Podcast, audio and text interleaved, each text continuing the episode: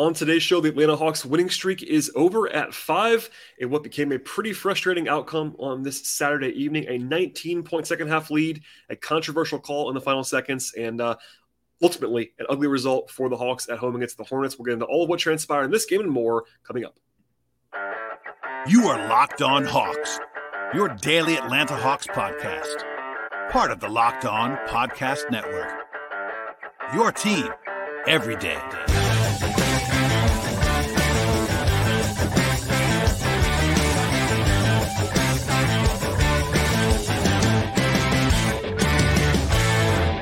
Hello, friends. Welcome to episode 1395 of the Locked on Hawks podcast.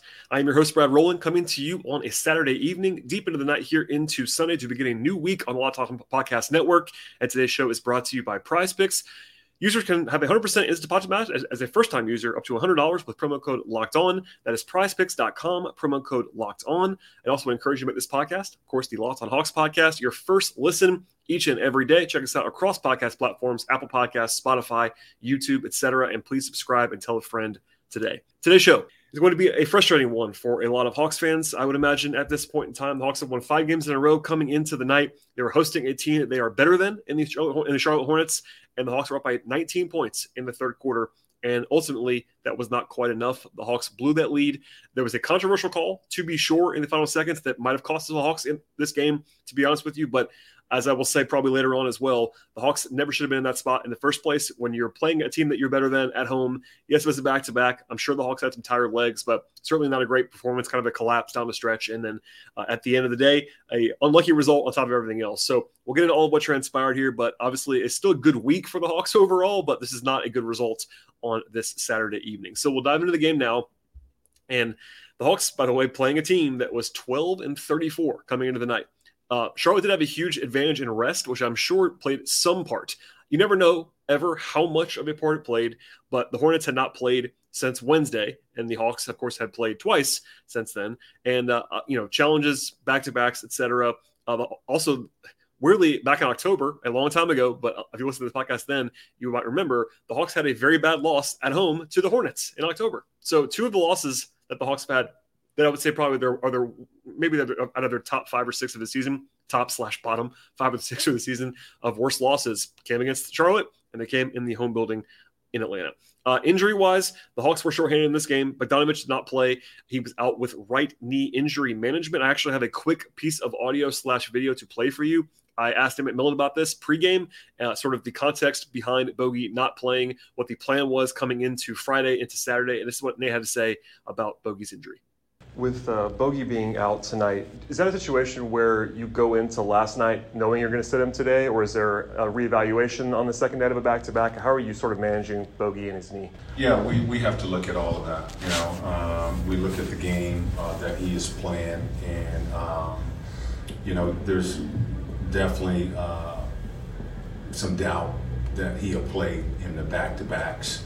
You know, so uh, but you don't uh, you you try to win that game and uh, once you uh, get out of that game, then you will monitor where he's at and uh, get a feel for where he's at and if he can go the next night. You know, so uh, our focus last night was uh, he, he was questionable for last night's game. He felt good uh, in his warm up and wanted to give it a try. And, um, you know, we played there was really no restriction as far as minutes that uh, uh, I had to play him. Uh, so the, the thing was to try to uh, win that game last night and then see how he feels today. And today was a day that uh, felt we needed to sit him down. Anyway, there you go from Nate, and we'll see if he's available again. Bogdanovich, I mean, about on as the Hawks return to the action on Monday in Chicago. Moving up, moving on from there, I should say, Charlotte was also shorthanded. LaMelo Ball, their best player, did not play in this game. Cody Martin was out for the Hornets. Also, Kelly Oubre was out for the Hornets. They did have Gordon Hayward back in this game after an eight-game absence, but still, the Hawks were, even with Bogey out, the healthier team playing at home. I'm going to talk to you about our, our new friends over at FanDuel later on in the podcast. But I'll just say this FanDuel made the Hawks a seven and a half point favorite in the game on on Saturday, and that was an appropriate number. The Hawks should have been that big or bigger, honestly, favorites in this spot. As for the game itself, Uh, the first half was fairly crisp. The Hawks were not perfect in the first half by any means. They were down five five nothing right out of the gate in the first 30 seconds. The Hawks scored the next seven points. They made eight of the first 11 shots to sort of kind of restore some order. DeJounte Murray made, uh, I think he had 10, po- yeah, 10, 10 points in the first seven minutes. He was uh, very good again in this game offensively. There were some ball handling issues along the way, but there's also an awesome layup by Collins with, with his left hand. Rotationally, no huge surprises. With Bogey out, it was a nine man group in both halves. Okongwu was first off the bench in both halves for Capela. Aaron Holiday has uh, he, he, played in both halves. He actually had he came in for Trae in the first half with Trae taking the mid quarter break in the first quarter. That did not repeat itself in the third quarter. Um, I, I, will say Aaron Holiday struggles for, with, with, some point guard stuff for sure, uh, despite being the size that he is. Had a pretty bad fast break that he kind of botched in that first quarter.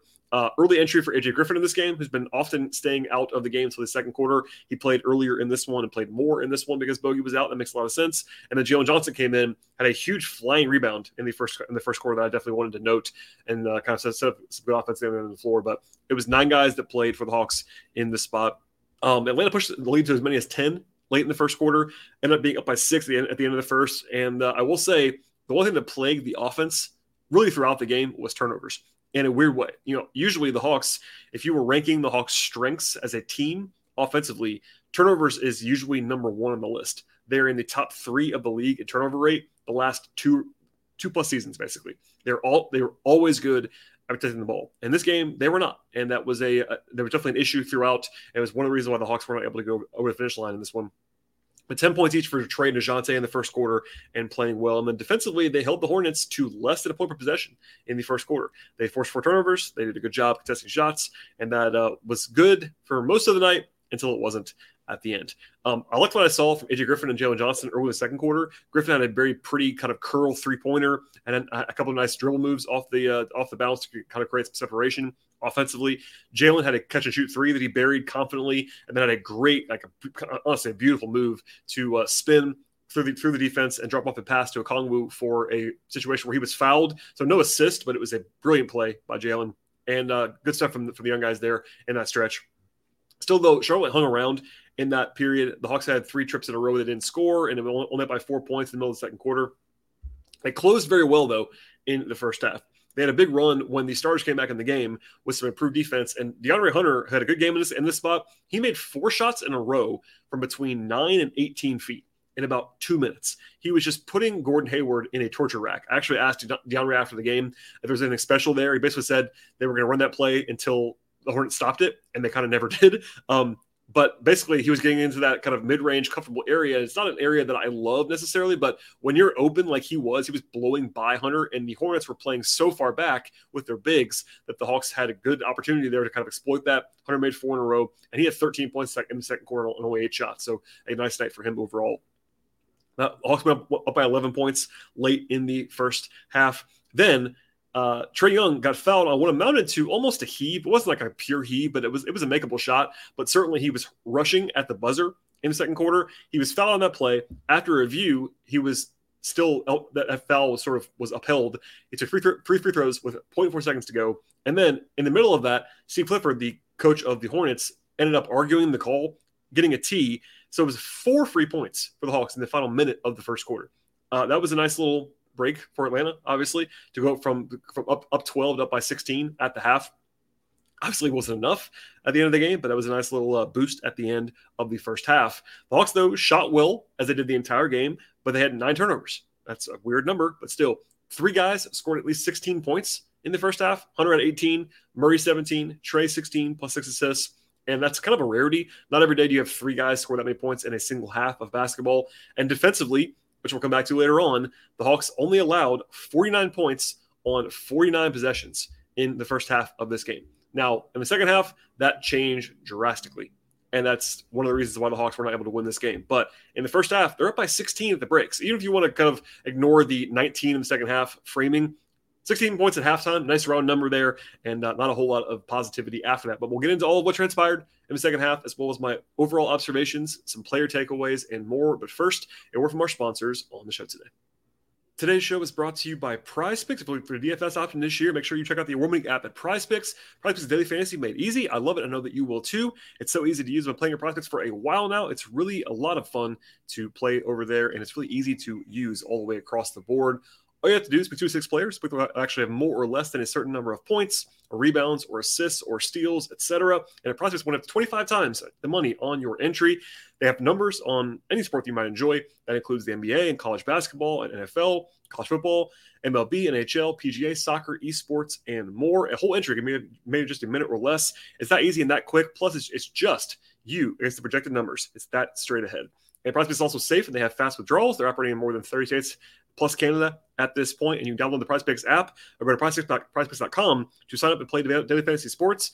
And first time users get a 100% instant deposit match up to $100 with promo code Locked On. Don't forget to enter that promo code Locked On at sign up for the instant deposit match of up to $100 with that promo code Locked On. Check it out now at PrizePicks coming out of the halftime break, it's actually kind of a weird situation where Okongwu was listed as questionable to return with left hamstring tightness.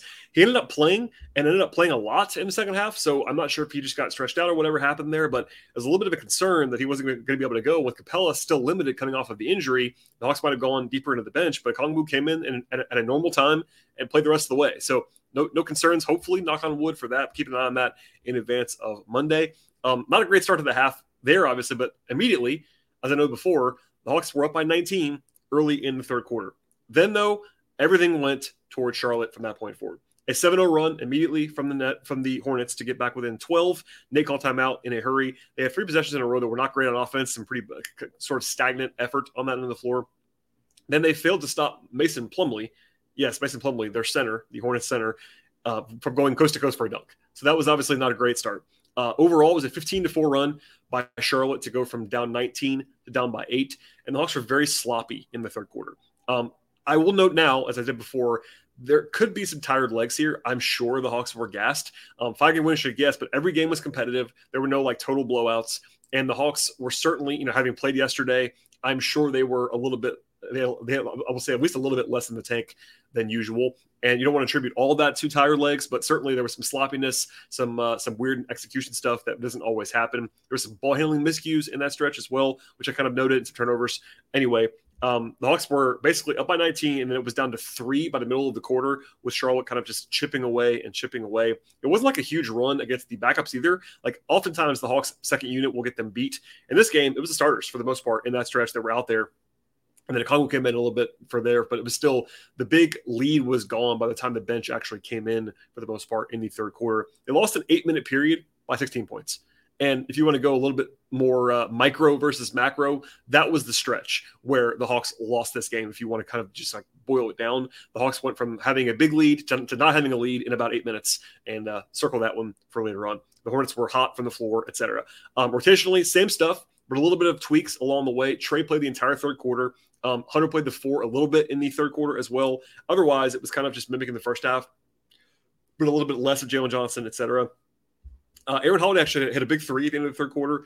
He definitely has a lot of limitations on offense. I talk, I've called him basically a three and D uh, wing player that happens to be five ten, but he is a pretty good shooter on a on catch and shoots. He's actually thirty eight and a half percent over four seasons, and he made a, a nice catch and shoot there. Um, then Trae had a three point play to end to end the half. So the Hawks scored the last six points. It felt like the Hawks were going to be in decent shape. There actually was a terrible challenge, I thought, by the Hornets. Clifford was just frustrated. They called a foul on Trae uh, on Trae's drive. Clifford challenged the goaltending call. So basically, they already called the foul. He wasn't challenging the foul; he was challenging the goaltend. Even if he wins that that challenge, the best case scenario for the Hornets is Trae Young at the line for two for two shots and Trae is a 90% free throw shooter. So basically, the, the, the choices, if you're the Hornets, there were two points versus three points. And yes, that matters, but not enough to challenge in the third quarter. Anyway, we'll get back to challenges later on in this game, obviously. The Hawks, though, were up by eight at the end of the third. They had a bunch of turnovers, and 15 of them through three quarters is obviously really bad. And the big thing was the defense started to let down. The Hornets scored 36 points in the third, and then they had 37 points in the fourth. Um, Trae played the whole third, so they had to go back out with uh, with Holiday and Murray in the fourth. It's one of my pet peeves, but they let Aaron initiate some offense early in the fourth quarter. That, that did not go very well. Um, the Hawks went zone defensively for a little while. It was not as good as it was in the, in the, in the next game. It didn't get them killed, but it certainly didn't like stop the bleeding much defensively. Um, and the Hornets had the ball down by three, and then there was a nice swing toward the Hawks after a big block by Okongwu. Griffin hit a three. It was back back to six, but that was as big as the lead got again. It was basically six or less the entire rest of the way. The Hawks got their fifth foul on John Collins with about eight minutes to go, and they went small at that point. I didn't love that, but I, I understood it. And there was a big swing with like seven minutes to go that I also want to circle because Trae had a wide open floater that he always makes, and he missed it, and it led straight to the Hornets scoring to get it down, back down to two. If Trae makes that shot, it's six again. The lead, the lead's kind of comfortable. It didn't go down. They called timeout. They brought Capela back in with six and a half, six and a half minutes to go, but only up by two points. And it was back and forth from that point forward. Turn the ball over, and then for the first time since it was ten to nine in the first quarter, Rozier hit a three, and the Celtics. Sorry, the Celtics. Uh, the Hornets were up by one point with six minutes to go. Uh, Nate did challenge a foul momentarily after that that would have made it a four point play on Rozier. Uh, this is very crucial. The Hawks won the challenge, but the three still counted. So they ruled that it wasn't a kick out of his legs. And uh, if you watch this game at the end, you will note that this is a big play because Rozier was involved in three different plays that were reviewed or at least questioned for kicking out his legs. He was kicking out his legs the entire game in the first half, there was a play where he actually was called for the offensive foul, but it was an overturn on the floor. Um, and then that, then, then this play, and then the one at the very end as well. So uh, it was an area that they probably should have been looking for a little bit more. But Nate, that that time, won the challenge. But in the NBA, if you don't know this, just because you win a challenge doesn't mean you get another one. You only get one. So that's one of those things where, yeah, there's not really a reward for that. It saved, them, saved them a point, but obviously later on in the game, probably could use that challenge at the very end. But you never know in, in, that, in that circumstance, but it definitely mattered a lot. Um, there was a 7 to 2 run after that by the Hawks to go up by six again. So the lead was back up to six. Um, Griffin had a three. Murray had a nice steal. Felt like the Hawks were in decent shape again, but then the Hornets just kept on making shots. And this is where you have to give them some credit. Obviously, it's always a two way street in the NBA. Uh, and your opponent, even if they're a bad team, as the Hornets are, they're still pros and they make shots. So Rozier made made a, uh, pretty big haymaking three the Hawks definitely offensively were better in the fourth quarter, but de- but def- defensively it was not very effective. The Hornets made two more threes momentarily after that. They made 10 threes in the second half. That's obviously a lot. And then Trae shot a pretty bad air ball to give the Hornets a three point lead in the middle of that. On the ensuing possession, though, there was a bid for Clint Capela to be the hero of the night. So Clint gathered an offensive rebound after a miss by Hunter and got fouled. And Clint obviously has a lot of strengths one of his biggest weaknesses is free throw shooting, and he went to the line and made both. That was actually a huge spot for Clint. And they got a stop, and then uh, honestly, a wide open three for John Collins that I cannot believe didn't go down. It was it was one of those shots. Like if you watch the replay, the ball goes about as deep into the basket as it possibly could have gone while still popping out. It didn't go in. Nice pass by Trae, good process overall. But the Hawks got to stop. And honestly, it would have been a dagger by Charlotte. So they were only down by one. Hornets got a pretty good look on a three, just missed it. And Trae got they got the ball to Trae, and they didn't call timeout. And that's something Nate likes to do when they're when Trae's on the floor, especially. It's like they kind of just go in live ball situations. Trae missed a good look at a floater with no timeout, but Capela was right there with his second huge play of the final minute to tip it in for the lead, and the Hawks go up by one with five seconds to go. So up five, uh, sorry, up one, five seconds to go. You're obviously favored to win, and it's one of those things. Um, coming out of the timeout, the Hawks put in Jalen Johnson for Trae Young defensively, which is totally fine. Um, I would have probably gone to Aaron Holiday in that spot, but I don't blame them for going to Jalen. He's got more size, all that stuff. And then, uh, as you probably know by now, if listening to this podcast, he is called for a three shot foul on Terry Rozier with 1.1 seconds to go. As I, as I said a second ago, Rozier was kicking his leg out the entire game. That was a very obvious thing that happened throughout. Uh, it happened again here. That kind of helped to draw the call. Draw the call, I think. Uh, and I think it was the wrong call. And again, the Hawks did not have a challenge to use in this situation. So some stuff here. Number one, I think it was a again. I thought I thought it was the wrong call. Is it the worst call in history? No, it's not. But it's not a good call. It's obviously very magnified because of the time. I think if you, uh, it'll be interesting to see what the last two minute report says. But at the end of the day, nobody really cares about that. It doesn't actually change anything. Um, I think it would have been maybe overturned on a challenge if they had one, but clearly you can't like be too mad about that either. Um, I don't think also I don't want to blame all of it on the refs. I don't think Jalen played it very well. Um, there was some contact at the very top. You know, hand versus hand is fine. You can do that. That's kind of one of those misconceptions that's out there. I think Jalen did not do a perfect closeout by any means. Um, I actually, uh, I think, yeah, Nate was asked about this uh, by me actually about the final call there by the referees, and he basically said he was told that it was contact at the top of the release. So we'll see. But uh, no matter what, it's a brutal moment to lose on. You know, Jalen didn't do a great job there. I think you don't, you never want to have, have it be in the hands of the referee. Um, they made the call. I didn't like the call. I thought, I thought it was the wrong call. But uh, you know, the Hawks dug themselves into that hole the entire way. Again, th- this this game should have been over by then. So it's it's both. It's not a sexy answer, but like somebody asked me flat out, like, what's a bigger reason why the Hawks lost?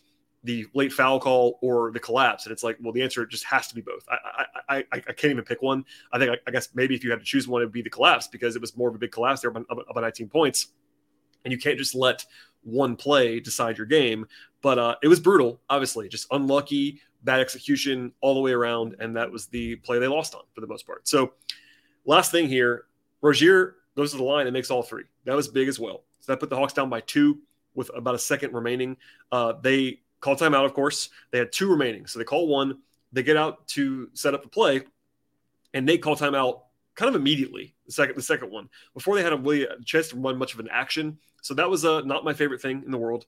Then after the timeout, second timeout, I should say, they got a five second call for the for the inbound violation. So I didn't love having Trae Young throw the ball in. That's been a controversial thing the Hawks have done a few times in recent days. Nate was asked about that by Lauren Williams of the AJC, and he said that he wanted to have his best passer inbound the ball and wanted to get the ball to DeJounte or Hunter coming off the screen. I don't have a huge problem with that, but the way that the play unfolded, Trae is de- is dealing with Mason Plumlee jumping in front of him, who's obviously a large man.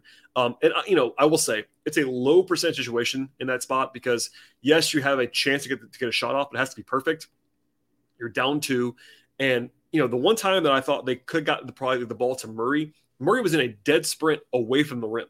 So even if he gets the ball there to Murray, Murray has to catch it and basically shoot a Kobe turnaround, like 180 degree turnaround from 20 feet falling out of bounds. Like he might have made that, but it's a it's a very it's a very difficult shot. The other one, like I thought there was a moment where Hunter might have come open as well, but no matter what, like it's it's a tightrope in that in that situation. There was like a, a great perfect like perfect lob play that, that they've had executed before.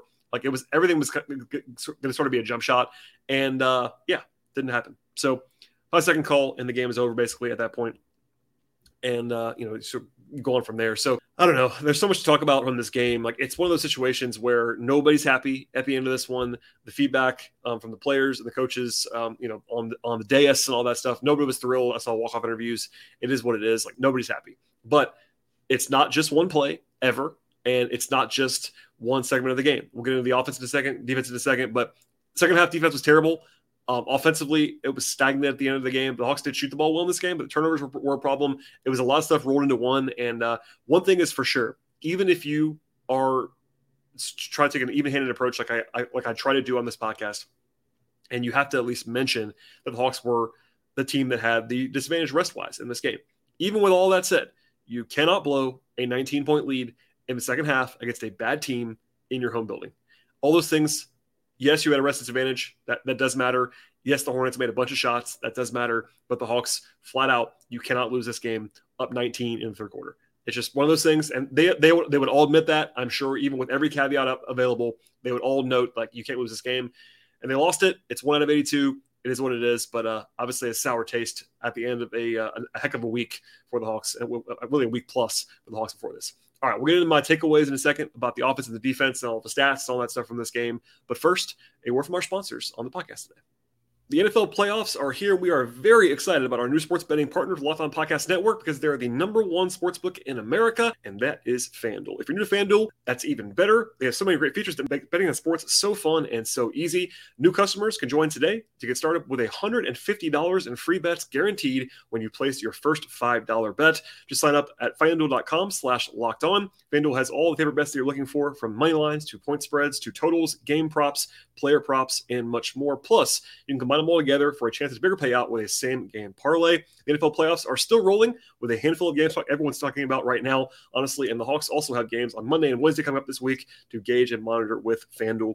All you have to, be, all you have to do to uh, get into all the safe action is uh, check it out at fanduel.com or in the FanDuel app. And it's safe and secure and super easy to use. Football fans, basketball fans, don't miss out on this. Place your first $5 bet and get $150 in free bets, win or lose, at fanduel.com slash locked on. Make every moment more with FanDuel, official sportsbook partner of the NFL.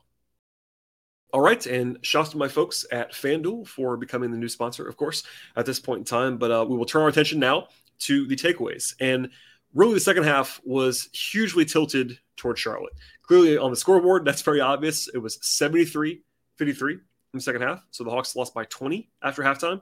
Yikes. Uh, the Hornets had a 140 ish offensive rating in the second half. And this is a Hornets team that I have to note, they're terrible on offense. Like, they're terrible. Uh, they're never they were coming into the night second worst in the league in offensive rating, and they have been the worst team in the league without Lamelo Ball offensively. So to have that team put up 1.4 points per possession against you in a half is not good. Um, they did make 10 threes. Some of that's a hat tip to them, but four turnovers, 73 points. The Hawks shot the ball fine in the second half, but they did nothing on the offensive glass, turnover battle, all that stuff.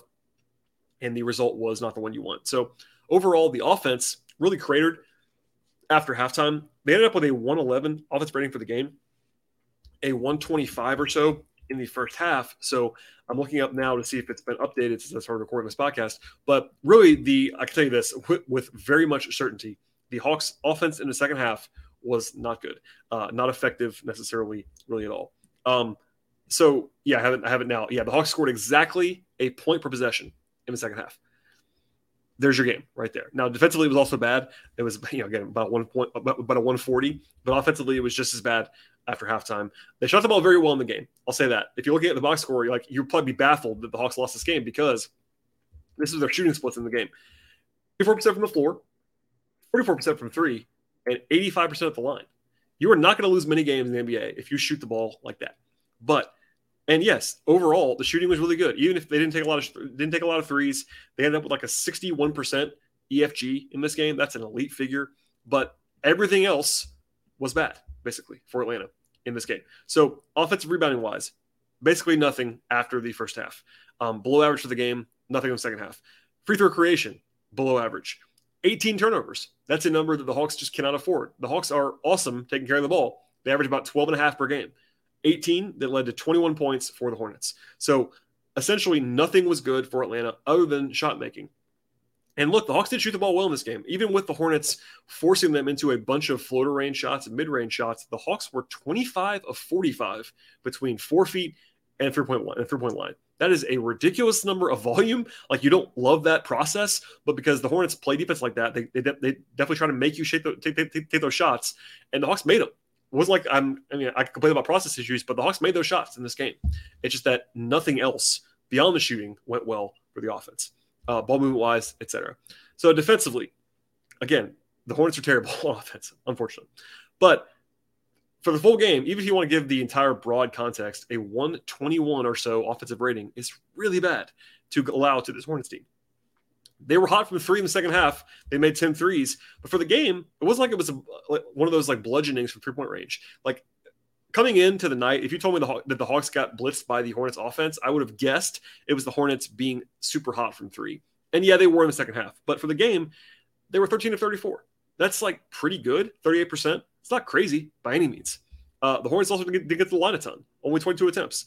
But it was 28 assists for Charlotte the Hawks losing the turnover battle to the Hornets by six is not good. They took, oh, this is one of those things that I love to point out, but the Hornets won the possession battle. The, the Hornets took six more shots than the Hawks did and two more free throws than the, than the Hawks did. In a four point game, that's a huge thing. So it wasn't super lopsided, but the Hawks, after winning the, the, the, possession battle by a lot on Friday against the Knicks, they lost it in this game, and it's one of the simple things that kind of can kind of swing a game, and it's a game in this spot. So uh, the player evaluations, we'll kind of fly through these a little bit on this podcast with nine nine guys playing. Jalen Johnson had a below average game, uh, zero points and three shots. I thought it was fine process wise. Like he took one one probably shaky look, but the one three one attempt was a good was a good look. Five rebounds, had an assist. I thought he played okay. He was fine, plus three in nine minutes. Aaron Holiday offensively doesn't give you much. He did, did have the one catch and shoot three. Did have an assist as well. Had a steal and a block. Defensively, he helped them out in this spot in a small sample size, 15 minutes. Griffin had a good game, I thought. 23 minutes, 13 points on seven shots, made all three of his threes. That's very helpful without Bogey. Obviously, five rebounds and an assist for AJ. Defensively, probably below average, but it is what it is. Um, oh, sorry, three assists for Griffin. I was looking at the wrong line. Three assists for AJ. in this game. Uh, Okongwu, three points, seven rebounds, and two blocks. Uh, I thought he was okay. He has not. He was not as good as he has been in the last week plus, but that's okay. Like he only took one shot, which is a little bit uh, kind of weird for Okongwu. He actually put a large stint in the second half, despite the injury. I wonder if he was 100 percent in the second half, but we'll come back to that later on if we need to. Uh, Capela played 24 minutes, uh, made all five of his shots and two, and two and two free throws at a big time. And again, he would have been kind of the hero of the game at the end of the game after the free throws and the tip in. 12 points, nine rebounds, two steals and a block. He looked good. He's been playing really well since he since he came back. Obviously, the Hawks are going to look to him, have him play a little bit more as he gets settled back in. But a back to back's tough for him, playing both sides of it. But he's been good since he came back, so that's very helpful. He was plus eight in a game they lost by four. So there you go. Um, Collins, foul trouble was the problem for him in the second half. He had six fouls. He fouled out at the very very end of the game. Only took seven shots, had 11 points, five rebounds. Defensively, was pretty decent, I thought, around the rim, but wasn't like he was an absolute best game by him. He was probably like a C minus game, C plus game, something like that. Uh, Hunter had a huge first half. Um, 13 points in the second quarter, ended up with 25 um, and four rebounds, two assists. Um, didn't do a whole lot like in the floor game, but did make shots. He was eight of 11 on twos, two of five on threes, and his scoring game has been pretty impressive in recent days. And then Trae and DeJounte. So uh, Trae, I thought was worse today than he had been in the last few games. He wasn't terrible, but he was pressing a little bit, I thought, in the second half. It felt like at times. He was only uh, Nine of 18 on twos is actually fine for him, but 0 4 from three. That's the line t- nine times. Had 12 assists, six turnovers. He wasn't bad, but defensively wasn't quite as locked in as he had been in previous games. Um, just not, you know, not quite as good. I thought he was still fine, but not not sort of glowing like he had been the last few games. Murray has been so hot. That was still the case in this game as a shooter. He took 20 shots, made 11 of them, six threes, made four of them. In the last six games, sorry, the last five games, he scored 20 points or more in five straight. That's the third longest streak of his career per, per Hawks PR. And in those five games, Murray is shooting 60% from the floor and 18 of 33 from three. Now, that is unsustainable. Obviously, Murray's not going to shoot like that. He never has in his career, but uh, he has been really hot. And honestly, if the Hawks had won this game, he probably would have had a claim on player of the week status in the Eastern Conference, but we'll see. I, he wasn't as good in this game as he was in the previous games either, and uh, it's sort of directly tied to the result, I think. But you know, nobody was terrible for the Hawks in this game. It's just that nobody like had that full-on standout performance that they've been having in recent days. You know, Murray Murray shot the ball well again, but that was kind of it. And uh, yeah, we'll emerge now with how sort of the way this transpired. But uh, a frustrating game for sure for Atlanta. As I said before, it wasn't one play. It was a collapse. Yes. It was a controversial call. Yes it was a you know maybe, maybe, the Hawks were due for one of these kind of performances well, and the Hornets did play pretty well for their by, by, their standards. But at the end of the day, you cannot lose this game, and the Hawks know that, and uh, it sort of extinguishes a little bit of the optimism that was happening. I will say, uh, just I, I, was probably accused of being too low on the Hawks last night. I'm sure. Uh, this is not a reason to panic. Uh, it's one of those games that like will get you over the course of 82 games and uh, the Hawks are still in totally fine shape. But you know, one and one over the last two games is not is not too bad. Five and one in the last six is not too bad. But uh, you want to get that game at home, and losing to the Hornets in that, in that building is uh, is frustrating to be sure. All right, from here, the Hawks travel to Chicago, where they play the Bulls on Monday evening. It's eight o'clock start. Interesting test for the Bulls actually, because the Bulls last played on Thursday afternoon in Paris, so they'll be flying back maybe the more well rested team despite international travel because Paris isn't that far away and they haven't played since Thursday, but we'll see how that all transpires. The Bulls are an okay basketball team. They're not great by any means. They are 21 and 24, but a road game against a team that has some rest and uh, a nice little challenge for the Hawks on the road on Monday before they actually return to the floor again on Wednesday on the road in OKC. So plenty to get to coming up on the podcast. But it's been a busy week. We've done six shows in the last six days. It's been uh, sort of wall to wall coverage in this space. Please subscribe to the podcast on your platform of choice Apple Podcasts, Spotify, Stitcher. TuneIn Radio, Audacy, Google Play. We're also on YouTube if you like the video product that we put out there as well. Do it, do it across platform, across platforms multiple downloads is always encouraged for sure. Please follow the show on Twitter at Locked on Hawks. Follow me on Twitter at BT Rowland. Support our sponsors and our new sponsor, FanDuel, on today's show. And we'll see you all after the game on Monday.